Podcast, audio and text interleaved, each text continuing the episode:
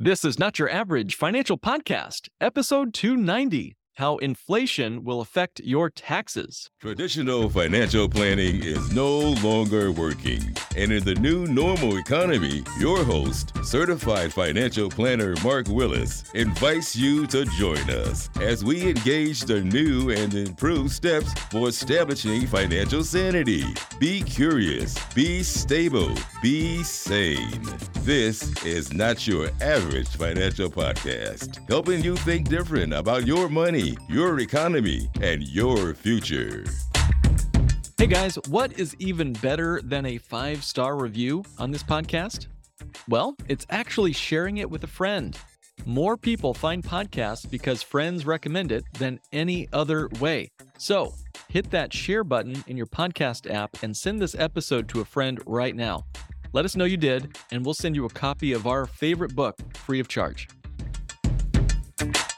Hey, everybody, welcome to this week's episode. We are going to be starting in on a little mini series on taxes and how taxes are affected by inflation. That's what we're talking about today. And in coming episodes, we're going to be talking further about ways you can protect yourself against a rising taxes environment and a rising inflation environment. But first, I wanted to get into how inflation is going to affect your taxes. And specifically, I mean, it's almost has to not even be stated that inflation is just ginormous. It's nearly three times as much as it's ever been. And even the last year, it's twice as much as it was a year ago. But I'm guessing your paycheck has not doubled uh, to keep up with that inflation. Now, inflation will trigger some significant changes to the nation's tax laws. It already has. And likely, some of these changes to the tax law will allow you to keep a little more money in your pocket. So that's the good news. Now, inflation has been high relative to history. And so the idea is to not have people just creeping up in the tax brackets just because of inflation. Congress sort of saw that danger of having a tax code and having inflation baked into the dollar. So there are some pitfalls that we need to watch out for, though. The tax code can bite you as inflation nibbles away at your purchasing power. So we're going to get into some strategies to how to protect yourself against higher taxes just because of inflation. But first, let's get to the good news. Let's start with some good news. First of all, of course, high inflation is triggering some pretty big changes to the tax law. The IRS bumped up the nation's tax brackets by 7%, potentially putting a little extra money in your pocket. And there are plenty of other changes that inflation is going to impact as well in terms of your overall finances. So, some tax laws are designed to fluctuate with inflation. That was on purpose, that was by Congress's own design. And they wanted to prevent inflation from causing automatic tax increases. Think about it. If tax rates did not go up with inflation, we'd find ourselves slowly creeping into higher and higher and higher tax brackets as inflation pushed salaries higher. So, a lot of the key features in the tax code are tied to the official inflation rate. So, for example, the tax brackets, the standard deduction, what you can contribute to some retirement accounts, for example, are they're all tied to inflation. So every year, the IRS, by law, looks at what official inflation has been and then adjusts the provisions in the tax code accordingly. In, in the most recent years, especially in the most recent years where inflation has been relatively low, we've not seen a lot of changes in the tax brackets. But over this most recent year, we've seen record inflation. So our tax brackets are going up by record amounts. Now, this might sound like a great way to save on your taxes, except there are some hidden pitfalls. So, another big way inflation benefits our tax bill is the standard deduction. Now, just for those who don't know, the standard deduction is the amount that you can basically subtract from your income before you calculate your tax bill. It's the amount that everybody can get a, a big deduction on your taxes, no matter what, above and beyond any other additional deductions you might have. So, if you've got mortgage payments, charitable contributions, if those don't exceed what's called the standard deduction, you simply take that standard deduction on your tax bill and throw away all your goodwill receipts and mortgage interest and all that. The standard deduction is going from 25,900 last year to now 27,700. So that larger standard deduction will shield more of your earnings, more of your income from the income tax. And actually, 90% of Americans use the standard deduction. They don't itemize their taxes. Uh, and, and that's going to be even more of us now with a higher standard deduction. Also, don't forget about the estate tax and the gift tax system. Per person, the amount you can have in your estate and not pay any estate tax when you die or leave to your heirs some cash will go from a little over $12 million to a little under $13 million per person. That's a big jump. That's that much more money you can leave your family or your heirs or your favorite poodle. In addition, the annual amount you can give away to each person as a gift will go from $16,000 to $17,000 per person per year. Okay, so that's all the good news as far as how the tax code will benefit us as we're being ravaged by inflation. Now, the bad news. The trouble is that even though the tax brackets might have risen with inflation, so likely too your pay, your income, probably got a raise last year. Most of our clients did in some way, according to inflation. Uh, and will also see yourself bumping then into similar or even higher tax brackets. Also, you didn't just earn income, you also had to spend it. Remember, you spent a lot of income, and inflation is hitting us hardest at the gas pump, the grocery store, basically anywhere else you spend money, where you're also spending a lot more money due to inflation, which will increase your taxes. Remember, think sales tax in particular. You're paying more money for eggs, you're going to pay more sales tax for those eggs. Also, the government doesn't exactly report the real inflation rate. In fact, they tie the tax increase the tax brackets, to the official inflation rate. And I probably don't need to tell you that the real inflation could be even double what we're seeing from the government's favorite inflation reporting measurement, the CPIU. So, there are many parts of the US tax code that are not affected by inflation. This is another way they sneakily push you into a higher bracket. It's an effectively it's a tax increase, pushing us into higher and higher taxes just because of the insidious nature of inflation. For example, there's a $10,000 limit on state and local deductions. So as state taxes go up, you're getting less and less of a benefit. Also, the child tax credit is remaining at $2,000. That's the maximum per child. And that's not going to be worth as much as it was in 2018, 2019, before we had all this inflation. Now, there are a couple of other provisions that are not adjusted for inflation. One is the amount of capital losses that you can deduct against ordinary income. Capital losses. That is still limited to $3,000. Guys, realize that that's been the amount it's been at since the late 1970s. Now, of course, you can still deduct capital losses against capital gains, and those are not limited in the same way. But for a lot of people who saw market losses last year in 2022 when the market was giving us a drubbing, Uncle Sam will care even less about it since $3,000 is all you'll be able to deduct against your earned income. And finally, since the late 1990s, capital gains, which is what you can exclude from income when you sell your personal residence, is still $250,000 per person, you know, which since house prices have been inflated a lot more and than other assets really in the last few years, that means that $250,000 capital gain is less of a tax break when you sell your personal residence. All of these deductions have been frozen in time. It's like looking at a mosquito in fossilized amber. Now, one of the big ones is Social Security benefits. The point at which Social Security benefits become taxable has also been frozen in time as well.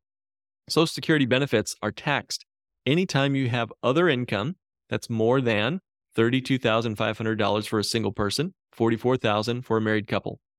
These have been intentionally frozen in place for more than 40 years because of a law Congress passed intentionally to make Social Security more solvent. We're going to talk more about this in an upcoming episode, so stay tuned to learn more about ways we can still enjoy our Social Security income tax free. Hang tight for that episode. The truth is, guys, taxes will have to go up on everybody. You know, we're talking about inflation, we're talking about this year's tax rates and some specific changes, and those are all fine and good. But the truth is, the math says no matter who wins the next political election, the party that's going to win this nation is the math Party, M A T H, the math party. Because even if we get inflation back under control, the truth is taxes have to go up. They have to continue to go up and not just on the rich. Let's play a little game. Let's would you like to have a little fun? You know, we're talking about taxes and inflation. Let's have a little fun here. Let's get all the rich people in a room. And isn't it true that people, most people anyway, think the rich don't pay their fair share in taxes? I mean, I agree. Sure, let's go get those tax cheats, right? Let's go tax everyone who made over a million dollars last year. Let's tax them at an egregious 100% of their income. I mean, wouldn't that be fair? Taking all their money, right? Let's see how much income the government would make. Let's calculate how much revenue the government would collect if we got everybody who made over a million dollars to give up all of their income from last year. So in 2021, there were just under a quarter million people out of 330 million Americans who made more than a million dollars last year. That's not even one one hundredth of a percent. If we taxed every millionaire, all of them, at 100% of their income, we would only collect $525 billion in revenue.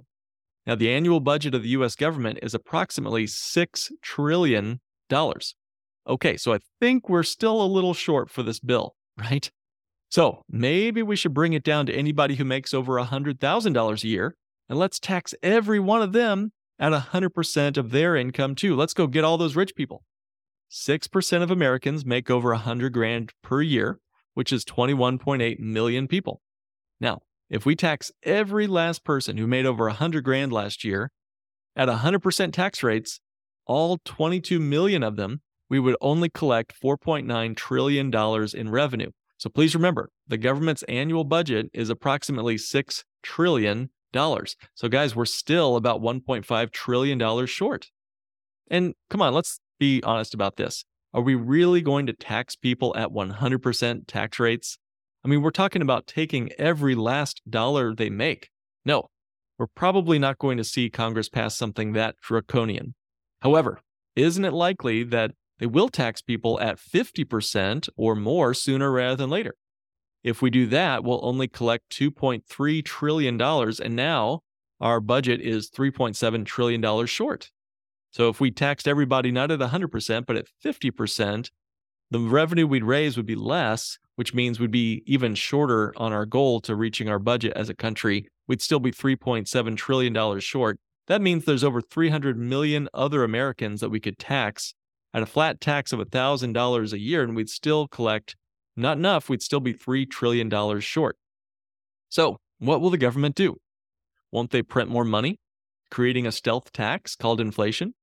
Now, think about it. Does inflation discriminate whether you're rich or poor? Sure, it does. Couldn't inflation be a lot more deadly to the poor and middle class and the upper middle class than an increase in income tax?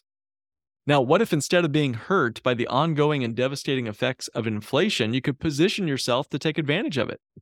Our podcast and our financial firm, Lake Growth Financial Services, has made it our crusade to help Americans through what would otherwise be a difficult and even devastating destruction of Americans' financial futures as inflation is taking hold.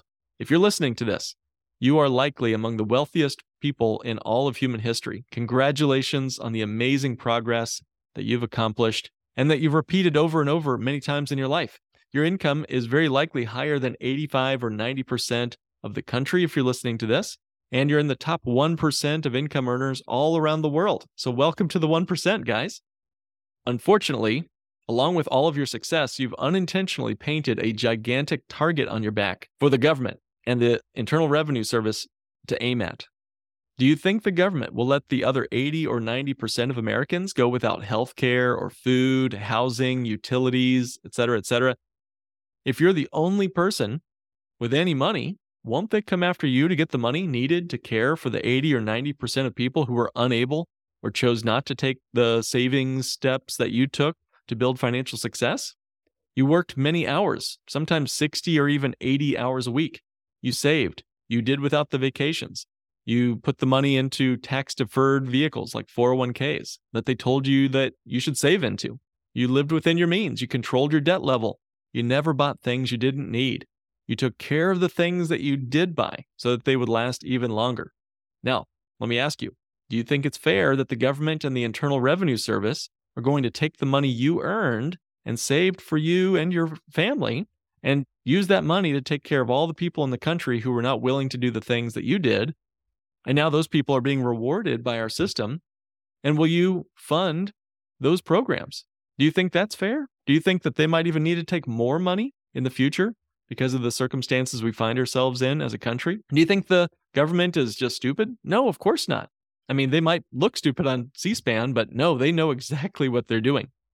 Seriously, don't you think that they know about the financial strategies and concepts we talk about on our podcast, like bank on yourself type whole life insurance?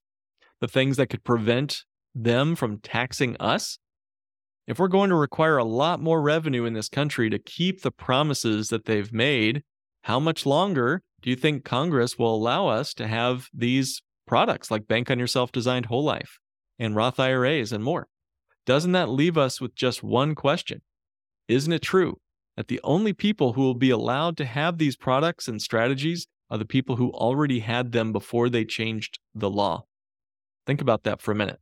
You have a choice, don't you? This is America. You can be controlled or you can build a strategy that allows you to be in control. Which one do you choose? When would you want to get started? Before or after they changed the laws? 61% of Americans paid no income tax. And yet, more than half of these people contributed to tax deductible IRAs, 401ks, 403bs, 457 plans. Let that sink in for a minute. Most of the people who paid no income tax decided it made sense for them to defer a tax when they could have been paying that tax from day one. This means almost 100 million Americans received no current tax deduction for their 401k contributions, and they contributed to an investment vehicle, a 401k or an IRA, that will have lots of income tax liability in the future. Does that make any sense at all? Do we think that it makes any sense knowing what's going to happen when tax rates are going up in the future? Doesn't make sense to me. In fact, Congress passed something called the Secure Act, which painted itself, of course, as helping retirees have a more secure retirement. But of course, whatever the law's name implies, usually the effect is the opposite. Already, some of these changes are starting to move into the tax code, including the elimination of something called the Stretch IRA. The Secure Act was passed in 2020, and it eliminated this so called Stretch IRA which allowed people to uh, take an IRA which had been passed on to a kid, a non-spouse beneficiary, so a kid or or a child or children, that is from generation to generation, while maintaining its tax advantages. But now, many non-spouse heirs, again the children of someone who had an IRA, will have to empty that IRA account within 10 years, dump it out over 10 years rather than over their lifetime. So why does any of this matter? Well, it upends a major tax planning tool that people had counted on for years.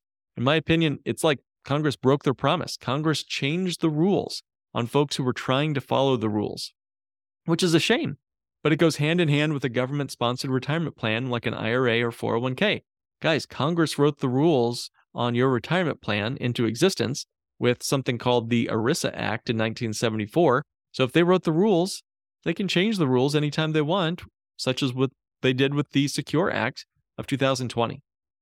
Now, some people might be thanking their lucky stars to have all their money in Roth IRAs and Roth 401ks. But did you know that even Roth IRAs will be taxed? That's right. Even Roth IRAs get taxed. Think about it for a minute. If you inherit a Roth IRA, let's say you had a Roth IRA inherited from mom or dad with a balance of $200,000, the government will expect that you will distribute that money over a 10 year period of time. Now, while that might sound great, well, great, Mark, great problems to have, right? That means you're getting 20 grand a year of tax free money for 10 years. Where will that money go? Where does it go? It, has got to live somewhere. That's right. Most people put that money right into a savings account or a checking account or a brokerage account or other taxable accounts. This means that within 10 years, You've moved all of your tax free money in that Roth IRA into something that they can get access to. The government gets your sales tax when you spend it, or you save that money in a friendly government account and they get the taxes on the growth. Don't forget, savings accounts, CDs, money market accounts, they all get taxed every single year for the money you keep in those accounts. And if you put the money in a brokerage account, now the government is getting taxes on any potential gains that you might receive from the brokerage account. So, from the government's perspective, they took a $200,000 tax free asset in that inherited Roth IRA and forced you to get the money out over a 10 year period, transforming that money back into a taxable asset that they can live on rather than you. So I'm not a big fan of these changes that they've made in the Secure Act on stretch IRAs. So it all kind of begs the question how can we ensure ourselves that our children, our heirs, are not giving away a disproportionate amount of money that we want to give them over to the IRS? One way is to use financial assets that existed before the income tax was even developed. And guys, life insurance predates the IRS by over 100 years. For many people, permanent cash value life insurance is a great replacement for the stretch IRA. It's actually a better long term planning vehicle and gives you a larger inheritance, more control, and less of a tax burden. By putting money into a cash value life insurance policy, like a bank on yourself designed whole life policy, what you're doing is you're building that wealth up that you'll never pay taxes on ever again. So even if tax rates double in the future, zero times anything is still zero. And even if you're single and you have no kids, no dependents, it can still be a great vehicle because you can be your own beneficiary without dying. The cash value that builds up can be accessed tax free during your lifetime. In fact, a guy named Ed Slott, he's known as America's CPA, calls life insurance the single biggest benefit in the tax code. End quote. Wow, that's saying something coming from America's CPA. But why does he say that? Why does he say that life insurance, cash value life insurance, is the single biggest benefit in the tax code? Well, because the money in the retirement comes in to your pocket in retirement, totally tax free. All of the return is income tax free. In addition, unlike IRAs and Roth IRAs, the payout can also be estate tax free. Here's a few examples. First, it's tax deferred growth. Many types of life insurance policies, like whole life insurance, have a cash value component that can grow tax deferred. This basically means the policyholder does not pay taxes on the growth in the cash value until they withdraw the funds. Now, you can withdraw the funds. Policyholders generally can withdraw all the money you put in there, the premiums you pay, with no taxes due. You already paid your taxes before you put the money in the policy. So the life insurance basis or the money you paid in can come back to you with no taxes due, meaning you don't have to pay any income taxes on the amount you already paid into the policy. Now, there's usually a lot of gains that have built up on these bank on yourself designed policies by the time folks go into retirement. So, how do we get the gains out? Generally, if you withdraw gains from your life insurance, it will be taxed. But policyholders can also take out tax free loans against their cash value of their bank on yourself designed policy. Loans for income. Loans are not considered taxable income, and they do not have to be paid back, although the outstanding loan will reduce your death benefit when you ultimately pass away. Which brings us to the next piece. There is a t- income tax free death benefit as well. The death benefit paid out on bank on yourself designed policies to your beneficiary is income tax free. So some people are really surprised to learn that uh, Although we've been talking about plenty of tax advantages during your lifetime, the death benefit on these policies, even that would be income tax free. So that's another great way for life insurance to evade your income tax in your family. But there's another sneaky tax waiting for life insurance, and that is something known as the estate tax. Now, there might be an estate tax on your death benefit. Remember, right now, the exclusion is a fairly large $13 million. However, you can leave your death benefit, if it's more than $13 million, you can leave it to a trust. And you can even avoid the estate tax by doing so.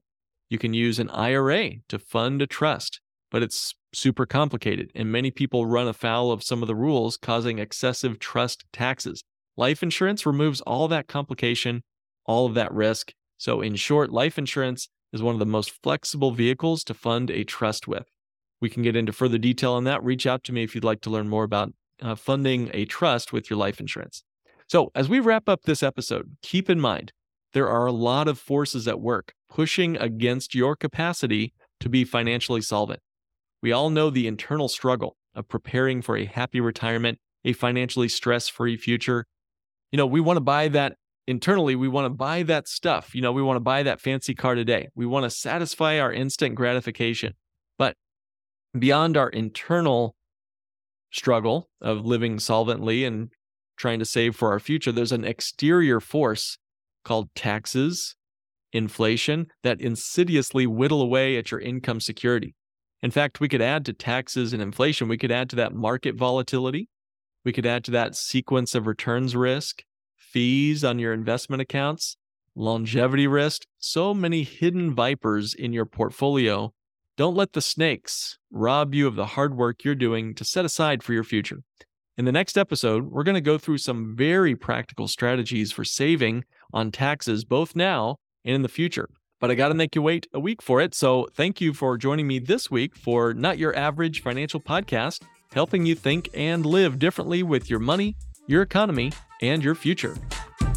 This has been another episode of the Not Your Average Financial Podcast. To join the financial revolution and start thinking different about money, go to www.nyafinancialpodcast.com and click Request a Meeting. The topics presented in this podcast are for general information only and not for the purposes of providing legal, accounting, or investment advice. On such matters, please consult a professional who knows your specific situation.